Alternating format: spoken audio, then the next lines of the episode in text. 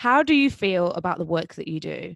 We spend so much time working, and for many of us, it's not as fulfilling as we may imagine. So, in this episode, we're going to talk a little bit about finding new jobs, career changes, maybe even starting a business. So, come and hear me and Verity interview Loretta from The Ambition Plan.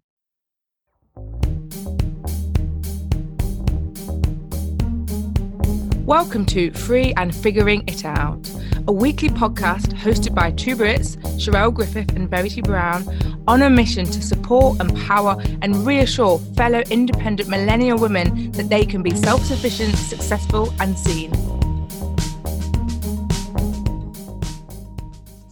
Happy New Year, everyone. Welcome back to 2020. This is officially our first episode, and we are so excited because you are in for a treat today. We have got the fabulous Loretta from the Ambition Plan because we're going to talk about careers and everything about the wonderful world of work because let's be honest unless you're really rich it's the reality for most of us. So um, i would like to introduce loretta to the podcast.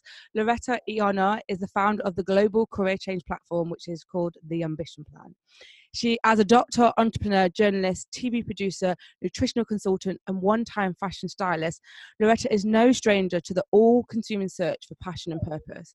She created the Ambition Plan to provide high potential women with the guidance and community they need to figure out what they want to do with their lives and start doing it. Woo! Loretta, I'm so excited to talk to you today. Thank you for coming on. Thank you for having me and thank you for the introduction. I sound crazy in the introduction when you read all those careers out, but it's fine. well, you know, you are definitely a woman that has done many things, which is a great thing because it hopefully means whoever is listening today will be able to resonate with some of your story in some way, shape, or form. So it would be great to tell us a little bit, I suppose, about your story and why you ended up having so many careers. Um, okay, where to begin? Okay, so I mean, my official spiel is that I never really knew what I wanted to do, and I was really good at like exams and school. Like I come from an academic family, and it. I was someone who, like, my parents were very proud of you if you were doing really well at school. So I just always did really well at school because that gave me attention. Um, problem with doing really well at school is you get to a certain level and everyone picks a career for you. And for me, it was become a doctor. You know, that's what you should do if you're smart and you're capable. And my parents, I come from a family of doctors as well. So it was the path of least resistance. And even though I kind of said, I don't really want to do this, I was a bit of a people pleaser. So I just went ahead, did it, but obviously got into med school, started doing all the work and realized this really isn't me. Soldiered through because I didn't want to quit, got my medical degree, started practicing, and then again, that feeling of this isn't me and I've got to do this for the rest of my life just kept haunting me and I just couldn't do it. So after a few failed attempts at quitting, I would say, right, I'm quitting. And then everyone would say, no, no, no, no, no, just do one more year. It'll be fine. Just do this. It'll be fine. So eventually I actually just resigned and didn't tell anybody. Wow. but when I resigned, my deanery, um, they're the people who are in charge of when you're at the junior level of being a doctor and you're still rotated through different um, different specialties to figure out what you want to do ultimately, they got really cross with me and they said, basically, you can't quit until you know what you want to do because we don't think this is normal. They actually sent me to a psychiatrist first because they really believed that there was something wrong with me and there was no reason why I'd want to away from such a good job. So when the psychiatrist signed me up and said there's nothing wrong with them, they then said, okay, you can't quit to nothing. What's your plan? So then I had to quickly just pick up a like make a plan up. I was really into fashion at that time. I was really cross with academics at that time, so I just wanted to go to something super creative. Mm-hmm. So I kind of I signed up to do a fashion degree at London College of Fashion. So I went back to them and said, right, I'm going into fashion now. You know, here's my acceptance letter. Sign me off and get me out of this stupid job. So that's what happened, and that's how I entered. I went into fashion. That was just it was fun, but it was a massive swerve in the other direction, and I just didn't feel challenged in the same way that I used to. I didn't feel like I was actually making the same kind of difference that I was making when I was a doctor. So again, I kind of realized this isn't the career for me. What to do now? So back to the drawing board. I always kind of liked writing, thought I was quite creative. So I said, you know, let me do journalism. So I went and I got a job on a health news wire, started doing more health journalism stuff then I got a big kind of surge of imposter syndrome. I thought, I'm not qualified to do this. I literally just, I'm making stuff up. So I went back to uni and got a master's in international journalism, which then made me eligible to work for a TV station, as in they said it was CNN International actually. They were offering internships, and I just applied, no experience, no nothing, because they simply said we want um, journalism grads, and got the internship. So got into that. It all went really well. Like worked my butt off, sucked up to the right people, and then after the internship, I stayed. Essentially, I kind of went to the right person and said, you know what, I don't want to leave. I want a job. Um, and it turned out they were quite impressed with me. So I got a job with them. That turned into being a TV producer. And then I ended up spending three years in the world of TV production. I went to places like the BBC and Sky News and produced for them. But again, I hated that world. It's very superficial, a lot of backbiting over nothing. I think that's the thing. When you come from something like medicine where it's life or death, Mm. When you mm. see people being stupid about stuff that doesn't matter, you're just like, this is stupid. Like you're wasting your life. You're bite, you know, backbiting and stabbing each other in the back and being really petty about stuff that doesn't matter at all. Like you're literally being paid to gossip. Like every time I was in that place, I felt like I was being paid to gossip because that's what you do. You find out like what's this mm. person doing, what's that person doing, and so I left. I was just like, I'm done with you guys, left. By that time, I felt like a proper lunatic because I what was that fourth thing I'd walked away from, and there was things that people were really impressed by. So they were kind of like, I don't understand what you know. I was a doctor at really like Chelsea Westminster Hospital, which was one of the top hospitals in London. When I went to fashion, I was doing like Fashion Week and working for Net-a-Porter, and I was working for L'Oreal. Like, so I was doing like really good jobs, and I just leave, and people be like, I don't like, what's it going to take to make you happy? You keep walking away from mm. things that people kill for. So I thought there was something wrong with me by that point. Um, yeah no i really did i went to i started seeing like coaches life coaches therapists career coaches because i was just like there's something wrong with me i can't stick to anything and i can't keep going through my life like this um, then i had a period of just kind of sitting still trying to figure things out for myself but i'm such a doer that i started panicking from spending a few months just not really doing anything so again, I had to kind of look into my little toolbox and say, well, what have I got? And obviously, I had the health background. I've had a turbulent history of dieting and nutrition and losing weight, etc. So I was really into my nutrition and like doing things properly. So I kind of went, well, I'll get into nutrition consulting. So I topped it off again, go, wow. went and got another qualification. Started this nutrition consulting business thing um, do, was doing advising for people, consulting, like helping people one to one with their nutrition stuff. But again, and I've talked about this on the ambition plan, is the thing about turning your passion into a career. I mm-hmm. quickly grew to hate it. I didn't want to talk about diets. I didn't want to talk about weight loss. I was, it was just, it grew up so quickly. So again, mm. I left. Yeah. I went back to journalism for a little bit. I was the editor of a magazine and I was trying to figure stuff out. And I think it was giving myself that space that let me realize hang on a minute, there is something you've always wanted to do. And one thing I always wanted to do was run my own business. I just didn't feel capable because I don't come from a family of business people or entrepreneurs.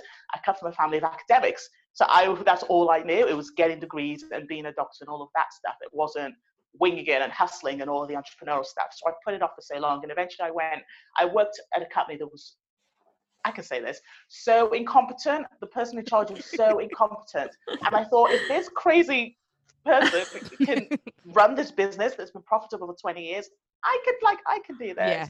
so that yeah. was the thing yeah, that i went you know ridiculous. I don't know why i thought this was so difficult so i again went off and that's how i started the ambition plan. Really long story but there you go. Wow. No it was really interesting. There's so many interesting yeah. Yeah there's so many things i can imagine people relate to. Um one of the things i just wanted to quickly pick up on was this idea you mentioned around you were just you were really good at school and you were just following like doing your exams doing really well following what your parents were suggesting ended up in a job and then you're a bit like oh this isn't what i really want to do. And i imagine there are a lot of women listening that end up like this who are just they do really well at school or there's one subject you do well at school at so you just keep on taking that for as long as possible. Your parents are like oh just become this. You don't really know what other jobs are out there because you probably had a rubbish careers teacher. And then all of a sudden you've like got a degree, got a job, and a few years later you're like, oh, what what am I really doing? And then you might not have the support of the people around you. So how did you deal? Like like you said, in the end, you did you say you quit without telling anyone? Like for people yeah. that are, know that they're not going to be supported about making a career change, what sort of advice could you give around just ignoring basically the people around you? So one of the best things, the good good thing for me was when I left medicine, I was at med school with a couple of other girls who were really still good friends to to this day for the reason that we all didn't want to go. Like there were three of us, and everyone thought we were crazy, and our family had the same reaction. Mm-hmm. Um, and one of them, the best advice she gave to me was how she quit. She put her foot down and she said to everyone, I'm doing this and I don't want to talk about it again. And she just banned that line of conversation. If anyone was going to come at her with negativity, she was just, I'm not listening. I didn't do that. I wasn't smart enough. I would engage and have these massive, dramatic conversations, phones being slammed, etc. Because people at the end of the day, they think they're helping you. Like no one is stopping you from leaving a career because they try to ruin your life. They're scared you're going to ruin your life. So they're trying to help you. Yeah. The problem is they're coming from a place of fear. Mm-hmm. So they don't know what else is out there for them. You know, I didn't come from a family of entrepreneurs. If I said I'm leaving to be an entrepreneur, they're like, what? Most eight, what is it? Eighty percent of businesses fail in the first year. Yeah. That's the kind of stats they throw back at me. So they mm. think they're helping me, but actually they're not because they don't know what could be. And it's yeah. So it's again, I think it's about picking, surrounding yourself with the right people seeking out the people who are like you, who can actually support you, and then limiting those conversations with the people who just don't get it. There's no point arguing, you will never convince them because as sure as yeah. with the, the, amount of certainty you have that you're right is the amount of certainty they have that they're right. So it's just it's a pointless conversation. Yeah. Yeah. Yeah. And something that you highlighted there was, you know, you had so many areas or, or occasions in your careers that people would be like, oh my God, that's amazing. Like, how can you walk away from that? And I think it kind of harks back to the fact that, you know, we're, we're so swayed by the the the shiny stuff you know the impressive stuff and not actually what we're feeling inside. And you know i know so many people are in jobs that sound great on paper but actually they don't enjoy them. And you know like is that's hard to overcome isn't it? Because you do feel deep down your ego is saying to you no just stick at it because everyone's so impressed by it. But your heart's kind of like this isn't for you. Did you kind of sense that or yeah absolutely and that's something that i talk about a lot and with the ambition plan like with the audience and with people who get in touch with me um, and when i used to do mentorship work as well it's external validation and i always talk about mm. this kind of a it's like an addictive cycle. So mm-hmm. when you're away from everyone telling you how amazing you are, that's when you have those dark, low moments and you say, I'm gonna quit, you write a resignation letter. And then when you're back in the light and someone says you're smart, or they say, Oh my god, I love your job, suddenly you're like, it's not so bad anymore. And then you, you know, the resignation letter disappears for a little bit and you ride that little wave of dopamine that's in your brain from people saying how wonderful you are because you have this great job. But deep down, like if every time you go to bed at night and you lay down you're like, I hate this and I hate that and I hate that, then you know it's not for you. The issue is then kind of being honest about that because everyone wants external validation. Everyone wants people to say you're mm-hmm. great, you're clever, you're funny. No one wants to be told your job kind of sucks. And I struggled with that when I left medicine because everyone, you know, when you say you're a doctor, there's just an mm. implied level of intelligence. People treat me like crap. And then I'd say, oh, I'd mentioned about being a doctor and they treat me so differently. Like, so when I went yeah. to TV, it was like that. They treat me like an airhead. And then when I just talk about my degrees, be like, degree in what? And I'd say medicine. They're like, oh my God. And suddenly I was elevated to this level. So when you get that, it's really hard kind of subconsciously, unconsciously to shake it off because then you become from being a somebody, you feel like a nobody. But yeah. that's more about then taking the time to build yourself up and realizing what's important to you. I always say to people that no one's thinking about you as much as you think they are, because that's the thing. Like you don't want to quit something because what will everyone say? No one cares. Everyone goes home and they're bothered about themselves. when you're there, they might say lovely things to you, but everyone goes home they're panicking about their own job and their own bills and their mm. own marriage, etc. They don't care if you're, you know, the cleaner or if you're a CEO of a Fortune 500 company. So you've got to work out the only person who's being tortured by this situation is you 24 7. No one else cares what you do. Yeah, it's so true. I think it, like you said, people may in that moment in time, it sounds like they really care, but by the time everyone goes home, no one cares. Like you are, you have to make yourself happy before anyone else. Now, you clearly, you know, didn't didn't find your path to what you wanted to do straight away. Like it wasn't just one career change and bam, you were totally happy. And I mm-hmm. know that for some people listening, you might realize you don't like what you're doing, but you have no idea what to do next. And in that sort of situation, like now do you think looking back there could have been a shorter path to your career changes is there other have you picked up any more tips now to just help you find your like purpose or find your passion or the next career step without taking through as many different steps as you took maybe yeah so the first thing i will say is I don't think I've made it. I don't think I'm where I'm. I don't know where I'm supposed to be. Okay. I'm just where I'm supposed to be right now. And I think for everyone, that's an important thing because you put pressure on yourself. And people come to me and they'd like, figure my life out. Like, help me find the, you know, find my dream job. And my thing mm-hmm. with them is, all we can do is find what's best for you right now. I can't promise you in 10 years' time that's what you're going to want to do because you have, you know, your life is your life and you're supposed to go through all of these twists and turns, and that's what adds flavor to it. And that's how you meet all the people that might make an impact in your yeah. life. You can't just jump, you know, from the start of the book to the happy ending. So yeah, that's the first thing I would say is take that pressure off yourself. All you have to figure out is what you want to do right now big part of that is the external validation piece. You have to sit down with yourself and say, what do I want? Not what, because people do that to me. Right. Um, let's, they're very strategic and they'll sit down with me, or they used to sit down with me, and they'd say, right, well, these are the stuff I've got. Like, these are the skills I've got. This is the pay grade that, you know, mm. I should mm. be getting. This is the city I want to be in, and these are the people I want to associate with. So now let's make a job based on these things. And I'm kind of like, you're being really strategic about a problem that's not strategic. Like what you mm. do for work, especially if you're someone who's very passion driven, it's not intellectually, you don't come to that conclusion intellectual from an intellectual place. It comes from an emotional place. So I'm kind of like, sit down and what do you like to do? Like if you won the lottery and you won billions and you never had to work again, what would you do to keep yourself occupied? That's my literally like, worst question. I hate that question so much. but it's true because it's what you would do for fun almost that you now need to gravitate towards and figure out a career based on that. Whereas a lot of people don't think about fun. They're like, oh no, I I want to be really like super rich and super prestigious. What's she doing? I'll do what she's doing. And then they get into it and they hate it. I'm like, because it wasn't what you wanted. You you're not that person. That's why you hate it. So yeah, yeah it's annoying. That... Why do you hate that question, Sherelle? Just because I don't have an answer yet, and I and I it's one of the questions.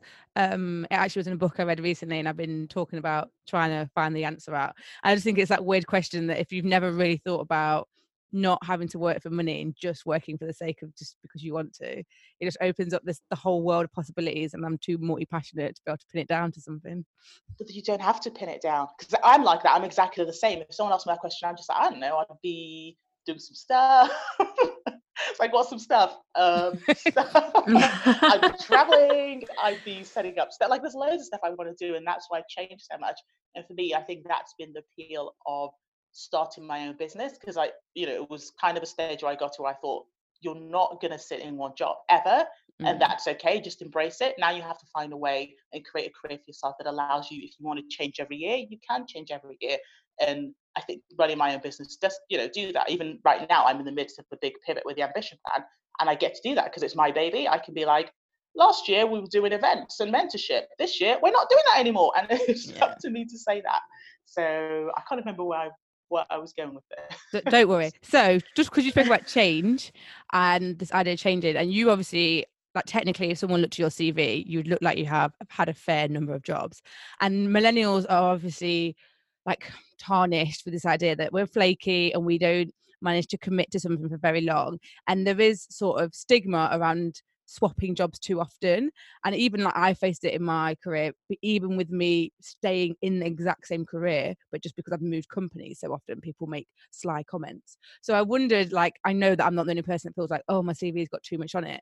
So what sort of advice do you have to just be like just don't worry like yes we probably are going to get tarnished and millennials are already classed as flaky but your cv actually what is on paper if you're not in a job you don't like you shouldn't be staying there and if you end up trying seven things to find out where you want to go to next it's not the end of the world yeah I think the joy of CVs is you can look at them retrospectively and tweak them retrospectively. I've changed jobs a lot, but I had when I was like seeking employment actively, I had about five different versions of my CV, and they, it mm-hmm. was tweaked to the industry I wanted to go into. So you know, as mm-hmm. much as, for example, I've been a doctor, then I was a journalist, then I was in TV production, then I was nutrition. But for that, a salient thread of all of that has been um, health and content, if that yeah. makes sense. So if yeah. I was going for a health job, I'd play up the health aspect of those and I'd play down the, you know, taking pictures and filming videos and editing videos because I had nothing to do with health. And then if I was going for content, I'd suddenly be like, well, actually, when I was a journalist, I was, you know, I was working for this newswire and this magazine, etc. When I was on TV, I was actually producing all of this stuff and it was content. Do you know what I mean? So you yeah. just pull it out and tweak it as you need to. Also, explain things. Again, I wouldn't explain to people if I did a really short job and, for example, I was on a fixed term contract, I wouldn't have mentioned that. So they look at it and say, You're flaky. Whereas when I, you know, had that insight, I'd say, mention it. Like, mention you did maternity cover and that's why you were there for nine months. Mention it was mm. a fixed term contract and that's why you were there for a short time. It's not that you're rubbish and you can't stick to it. It's just that you went in knowing it was a short term thing. Okay. Yeah, I, th- I think I feel like it's changing, isn't it? I wonder if we're the last generation where, uh, you know, obviously generations before us, like you had to be in the same job for 40 years and then you retired and that was it. And now we're at a point where we probably feel like you have to stay in the same sector or the same job role, but you can move companies. And I wonder if the next generation, I don't know if you have any insight on this, it are open to being really fluid with, you know, work and and like you say, like it was really interesting. You said that, you know, the thing that makes you happy today may not make you happy in 10 years. And I'm kind of going through that at the minute myself. And it's kind of nice hearing you say that because it gives me permission to know that that's okay. um, do you, you know, do you, I imagine you get other women kind of saying the same? Yeah, absolutely. I think it's, I, I don't know. It's really sort of two things there. In terms of millennials, I feel like we're a weird generation in that. so I've done a lot of you know, we and like an anomaly, kind of a backlash against baby boomers. But we've had so much backlash. that I've looked at research on Gen Z and saying that they're a lot like baby boomers. They're going back to traditional values. Like they want to prove their worth in the workforce and they want to show that they can work hard and they have staying power versus oh, millennials wow. who are like, follow my passion. I'll just keep changing jobs till I find my passion. so I'm Even interested the- to see if that comes true because obviously these are yeah. predictions mm. um but yeah i think you know as humans we all seek stability right? No one wants to get into you know you don't want to buy a house and it's like well that house may crumble and fall in 10 years but let's wait and see. You want you're like my house better be standing if you get married. You're like i want to be married for life. It's the same with a job. Like most people want to come in because they just want to know that everything's going to be okay and i'm going to get to that happy ever after which involves 2.5 kids house with a white picket fence senior job with all of my perks and my flashy car. Like no one wants to be trying to figure stuff out at 40 or 50. But life's not like that with every, you know, it's a stupid example saying your house will fall and crumble. But guess what? Some people do buy houses and they fall and crumble, and some people get married and it doesn't work out. Like that's just life. So I think you do have to give yourself permission to go into everything saying, I hope it works out great. But if it doesn't, it's fine. like I can roll mm. with the mm. punches and I'll figure it out. And loads of people are figuring it out too. Yes, we're all trying to figure it out. That's exactly what we're trying to do here. Yeah. Um, one of the things you mentioned in your story was about uh, you mentioned about imposter syndrome, and I know that it's a big thing for lots of women, and I think particularly with career change because you may feel that you're not you don't have the qualifications like obviously you seem to have done quite a lot of training for example and if you if you're struggling with imposter syndrome even when you have a job even if you're trying to like move up the career ladder or you're just changing job, it can always like play in the back of some people's minds. So do you have any advice for like dealing with it? Because I know it's a really common issue. Yeah, I would say talking about it. Everyone, the big thing about imposter syndrome is everyone thinks that they're the only one going through it. Yeah. I'm incompetent and everyone is great. It's how I said that I started my business after I saw someone who was really incompetent, and I was just like, oh, okay, like no one knows what they're doing. I'm off.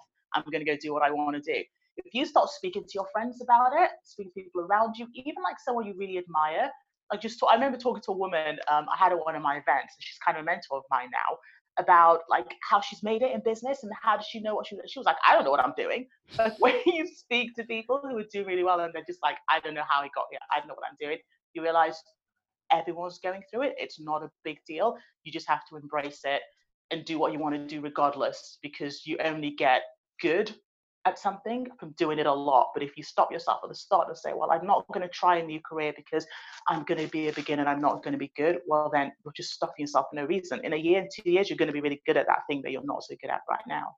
Yeah. So, yeah, speaking to people is the first thing. Second thing I think is pay attention to positive. So I used to do this a lot. If I come, if I go somewhere and someone gives me a compliment, and then they say something that's not so great, I, the compliment's deleted instantly. All I mm. hear and obsess about for the next year is the not that time you told me you didn't quite like the way I held my pen. Mm. It was a mm. bit cr- ridiculous. So it's focus. Every time you have a negative thought, like pull up the other good thoughts. I always say like do three positives to one negative. Yeah, no, that's a, that, that's a really good. Like, I think too. Well, I think too many people focus on the negative, like you said, when someone could have said something really good um beforehand and I, rem- I remember someone suggesting before like you know try and keep some physical evidence of when people have said great things about you so that even when you're super low it's like you can just open it up and read it and just remind yourself that you are great because the likelihood is you are and yeah. it's just your mind likes to play tricks on you it does mm. and like misconstruing what people say is another big one if someone says something like no they didn't mean that or no that's an actual dig at me it's pulling yourself away from that and saying, do you know what, let me just take it at face value. They said they like what I did, they like what I did. It's not they said they liked I did a good job because they felt sorry for me or they're trying to suck up to me or do you know I don't know if you have those dialogues yeah. I have and still do have that stupid dialogue and I have to say to myself, shut up. Literally shut up and move on. You've got better things to think about than deciphering an innocent comment. Yeah, hundred percent. Now you seemed really good at being able to put together your story of like connecting your different jobs. And I imagine your CV is like banging, which is why you've done so great. But one of the big challenges for changing jobs for people is the interview. Um, and so I know I hate interviews. I'm like, if I could do any, I would change jobs probably every week if I didn't have to do an interview. So I wondered if you have any any advice for the interview process because obviously it's it is normally the difference between you getting the next job you want or your next career move or not. Mm-hmm. So, something for me personally, and I used to do this with clients, is remembering that interviews are two way street. Too many people go into an interview being like, pick me, pick me, pick me, and being desperate that you're picking them. Mm-hmm. If you come at it with that confidence, and I have done this in the past where I've seen how easily I've gotten the job when I've walked in, like, I don't think you're good enough for me. Like, I'm putting you to the test. I'm asking you these questions. You hold yourself very differently versus when you come in apologetically, like, oh my God, please let me, and I'm not worthy of being here. So that is definitely the first thing. Like, hold, stand your ground, make it clear to yourself that I have a lot to bring to the table. You guys will be lucky for me to come here. So, you know, you need to prove how good you are to me. It's not the other way around. Don't apologize. Like, I've had seen so many people apologize changed career. I'm not very like, why are you playing yourself down? That's like I don't know, going on a date and being like, this is everything that's wrong with me, but I hope you can forgive all my terribleness and stuff. Like, why would you do that? Stop apologizing. Own what you've done. Make it. It's what you say about me sounding confident about my path now. I've said it so many times. I've got a story. Essentially, I've created a story around what I did, but everyone can do that. You create a dialogue about why you did what you did and own it and stand by it and literally be like, you can't challenge me on this. I don't care if you don't agree this is what I did, this is why I did it, and I'd do it again if I had a chance. The right people will gravitate towards you. The mm-hmm. wrong people won't like it, but you couldn't work with them anyway. So it's that interview is a filtering process. You couldn't be around someone who thinks you're flaky and rubbish and doesn't see your worth. So you need to put yourself on people who do see your worth, definitely. But um, obviously, have an honest prepared about your changes and it's a, when I say an answer, I mean a solid answer rather than just you may not know, but obviously don't go into, into an interview and say, oh, I don't know. It's more having kind of a, I don't know, a put together answer about why you've left. What when people ask me why I left medicine, I would always talk about creativity and you know not wanting to be stuck in a bureaucratic process and i you know and it made sense saying i wanted to be more creative because i was having mm-hmm. interviews for creative jobs and it was obvious being a doctor isn't that creative so you just mm. have to have a good reason rather than, I hate it, I don't want to do this anymore, but I don't know what I'm doing, so I'm here. Please give me a job. Because that doesn't really fly. yeah, obviously yeah. that's not going to. And I think it's a really good point around you. Are there as much to be interviewed, but also to interview? I think that attitude. I think a long time we we've spoken on the podcast before about you know we are some of the ages of people that came out after the recession and so we had to try really hard to get our first jobs and we wanted a job like people needed a job really badly and a lot of us still carry that sort of mentality in our heads mm. but you're mm. right we're now at the stage where you you you're making a choice these are people you're going to have to spend a lot of time with um and you should be working out is are these people I want to spend time with and is this the type of company and like is this company culture and all of that sort of stuff. So I think you're right about going in there remembering like this is as much about you interviewing them as you're being interviewed. Yeah. And even if you do feel like, because I'm not downplaying anyone who desperately needs a job and they're like, I will take any job, you have to remember standing your ground is getting rid of the kind of torturous process that's going to come. If you get into a job you hate because you're like, I want any job, you're going to want to get out of that job in a month, I promise you. And then there's going to be a lot of psychological torture that follows because you ignored all of the red flags during your interview process because you were so mm desperate. So mm I absolutely am not downplaying the importance of just being like, I need a job, but pick the right job. And if you know if you want to leap into a job because you just need a job, then that's when you go for a contract. Like go for something that is short term that you can get the hell out of there as soon as possible and get into the job you really want to do. Yeah, that makes sense. Now, obviously, we spoke mainly about people that are changing careers, so from one job to another. But as you said, you know, now you've got to the point in your journey where you're like, actually, I want to start a business. So if someone's listening and they decided, actually, you know, the next stage for them is they want to create their own business. it's a million dollar question, but you know, how did you get started? how you get started? I would say don't start until you have an idea that you really care about. Again, that's something I've you know I've alluded to this a few times during this conversation. But last year I was mentoring people a lot, and I'd see a lot of people who'd come to me and say, "Oh, I love what you've done with the ambition plan. I want to start a business. Like mentor me, like, show me what to do." And I'd say, "Okay, what do you want to do?" I don't know. I just want a business. And I'm like, "No, give away. Mm. Stick to your job until you have an idea, because the business is all consuming. It's horrible. I'm not gonna lie. Everyone's like, "Oh my god, it's, it's not. It's how running the business is horrible." Like you're 100% in charge of your money. No one wants to help you out. Everyone's hitting you up for favors. No one actually wants to help you. You have no income. When it's not going well, you're literally at home, like twiddling your thumbs, trying to figure stuff out. If you're like me, you have to go back to your family home because you put all your savings and your rent, etc., into the business. Like it's hard. You're only going to stick at it if you're doing something that there's a bigger picture and you care about. So don't get sucked in by all the stuff because there's so much, and I'm sure you guys have seen it, so much on the internet at the moment. These get get rich business schemes. Start this business, yeah. start that business. You'll be making ten figures in ten hours, and people just buy into it. It's ridiculous, and they buy into it. Don't start a business unless it's something you care about. That's the most important thing. Definitely. Yeah, no, I think that's great advice. I think the you know you can feel inside as if you don't you know that you're maybe not meant to be an employee. I think there are some people that definitely have that feeling, but you're right. Yeah. That's just like you need to actually work out a good idea and not just just walk out your job and just think you're going to be able to magic something straight yeah. away because it or start small. Yeah, like start small. Everyone talking about side hustles. As much as I'm over that phrase now, there's nothing wrong with. And again, I advocate that massively. Doing something on the side in your job and growing it day by day until you get to a level when you're like, yes, first of all, I like this yes, I'm making enough money. Yes, let's go full time with it. And that is the time when you can dabble in stuff because you've still got your job and it's safe. But I definitely wouldn't quit your job cold turkey and be like, right, pick a business, any business, let's go. Because that's when it's not going to go that great. Just because you mentioned side hustles, what would also be your feeling if someone wants to do career change and I suppose they don't feel like they have experience in that industry, but by doing, doing something outside their job to help gain more experience before they make that career change? Yeah, absolutely. I talk about three ways of making a career change. That's one of them. So um, you can get experience in lots of ways and don't underestimate. I've certainly had clients that I myself, even from running the ambition plan, have been offered jobs off the back of that, like senior jobs that I had no previous experience of doing just because they're like, you've done it in your business, so let's go. Um. So don't downplay that. Run your own thing and own it. Uh, put it on your CV, put it on your LinkedIn. Obviously, you know, you need to do it for long enough to do that. So you're talking about probably a year solidly. Mm-hmm. But don't think because it was your thing that it doesn't count as experience because it's the results the person's looking for. Just should say that I don't know if you want to, let's say you're a dentist and you want to move into events and you've been planning events for friends, etc., for the last year solidly. You've got a great portfolio that shows all the pictures you've done. You've got testimonials from them.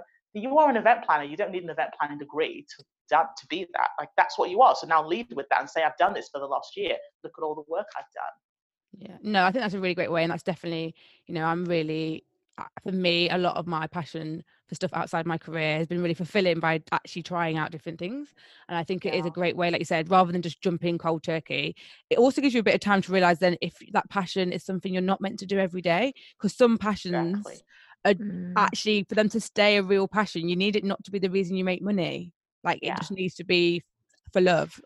Fun. Yeah. Yeah, absolutely. That was the thing I said about nutrition. It was yeah. great. And now I'm like, no one ever talks to me about nutrition ever again. I don't care because I just ruined it by making it all about money.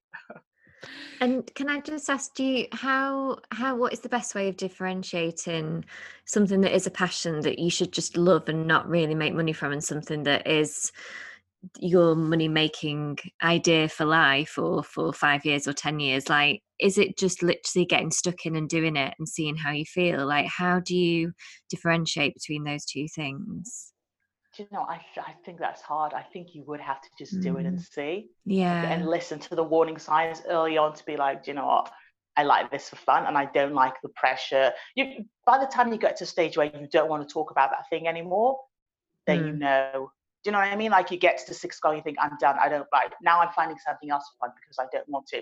Whereas I know people who are like photographers and musicians and they get paid to do it and they're still doing it for fun. And I'm just like, do you still want it? I'm like, yeah, let's go do this. Like, mm. yeah, I'll do some photos for you, or yeah, like I'll do a gig. I'm thinking, but you just but they just love it that much that mm. for them, it's not about the money it's getting i think that's the other thing it's about being able to sort of show their craft to the world and do this thing they love so much versus if it becomes all about how do I make money out of this? I can't make money out of that. Then I'm not talking about it because it's making me no money. Then it's not, you know, that's not the um one you want to be forward with as an actual passion. Yeah, yeah, that makes sense. So before we move into the fire round, I just wondered if you've got anything else, any last bits of wisdom around like career changes. As we said, this episode goes out a new year. And just for anyone who's just sitting there thinking, you know, I'm probably not in the best place right now. What I'm doing right mm. now isn't really what I want to do anymore. What should they do next? What should they do next? Make a decision. It sounds really simple. There are too many people who sit and wallow and they make excuses and they make they won't commit. And this is something I saw when I was doing mentoring a lot. They'll come and they'll cry and they'll wallow. and You'll say, okay, like let's go yeah, no, not quite now. And then they'll trot out a load of excuses and they it's like they don't they almost don't realize that everyone has obstacles in front of them you know yeah i've got to do this for the kids. I've got to do this for my mortgage. Oh, i'm quite mm-hmm. tired. Oh it's difficult time at work. Like there's no right time. If you're upset the upset's not going away. Like, commit either commit to stay in your situation and own it which is actually really empowering. If you're in a situation it's like i'm the victim i hate everything but nothing's going my way it's such a big switch to say I'm choosing to be here and I'm going to take the positives out of this job that mm. I hate because I have a job. I've got money coming in. I've got this great house. It's not a noose around my neck. It's a house I love. I've got these great kids. Look at it that way. But mm. if you look at it, you think I want to make a change, then own that and say, okay, and what do I do? Yes, there are things standing in my way, but there are things standing in everybody's way. Like lose the idea that people are, you know, more special or more gifted or whatever than you, because that's rubbish. So yeah, first thing is just make a decision. Yeah. That cool. sounds really good. so we'll move to the fire round now. So, what is your definition of free? What is my definition of free? Um, I don't know. This isn't fire round, is it? Because I'm being slow. My definition, definition, I can't speak. Definition of free is being able to do what makes you happy. Mm-hmm. Okay. Just being happy, like yeah, not all with whatever you're doing, always having that thing where you check in and say, Am I like am I happy? Am I good where I am? And being able to say yes. Because there's nothing more imprisoning than actually feeling like I'm miserable and I can't do anything about it when like everything about life is optional. Yeah. Yeah, yeah no, that makes total sense. And what's your favorite thing to do on your own? Favorite thing to do on my own sleep. like sleep and eat. No, on what do I think to do on my own? I don't know. I've quite gotten into meditation recently. Okay. Um, which is funny because I'm very. I was. I used to be like, I can't meditate. I'm too type A. I'm too wired.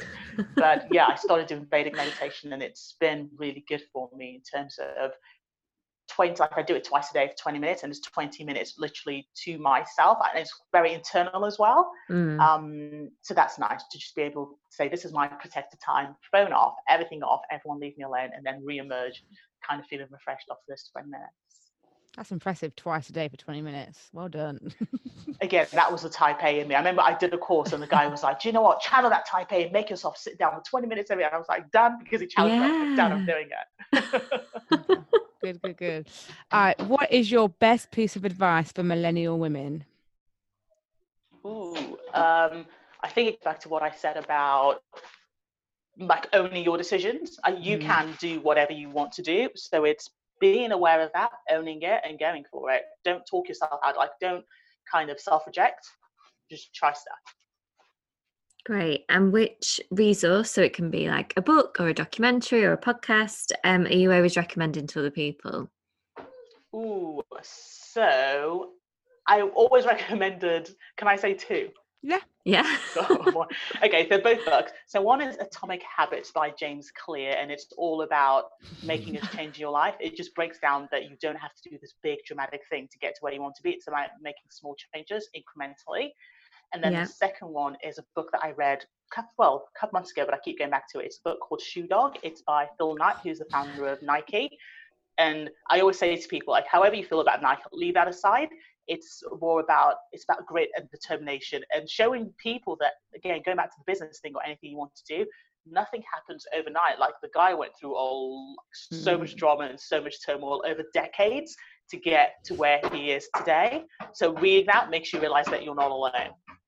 Yeah, two yeah. great books. I'd absolutely. I've read both this year, and I agree. Absolutely, they're both worthwhile, worthwhile reading. Definitely. And finally, what are you still trying to figure out? What to do with my life. In a word i'm not even joking but i'm not trying anymore. I think that's the difference between me now versus five years ago. I was mm. actively desperately seeking to figure stuff out whereas now i'm very much rolling with the punches. And when you do i've noticed opportunities present themselves and you realize okay well i'm in this phase now. Like this is what i'm doing now. And it's happened organically rather than me trying to be the architect and forcing. Because when you force stuff it just doesn't work. It'll work for a little bit and then it all unravels. Yeah. Be in flow. be in flow. That's hard when you're type A. So good, good job. Good job. well, thank you so much for coming on to the podcast. If anyone listening has really enjoyed it, what is the best way for them to find out more about you and the ambition plan? Um, just simply go to the ambition plan website, which is just theambitionplan.com. Kept it nice and simple for you. Amazing. Fabulous. Thank well, thank you so much. Not a problem. Thank, as I said before, thank you for having me, especially to kick off the new year. Thank you so much for listening to this episode of Free and Figuring It Out. Don't forget to hit the subscribe button so you don't miss the next installment. And if you want to be a superstar, please leave us a review. Or you can get in touch with us. Drop us an email at free and figuring it out at gmail.com. We'd love to hear from you. Until next time.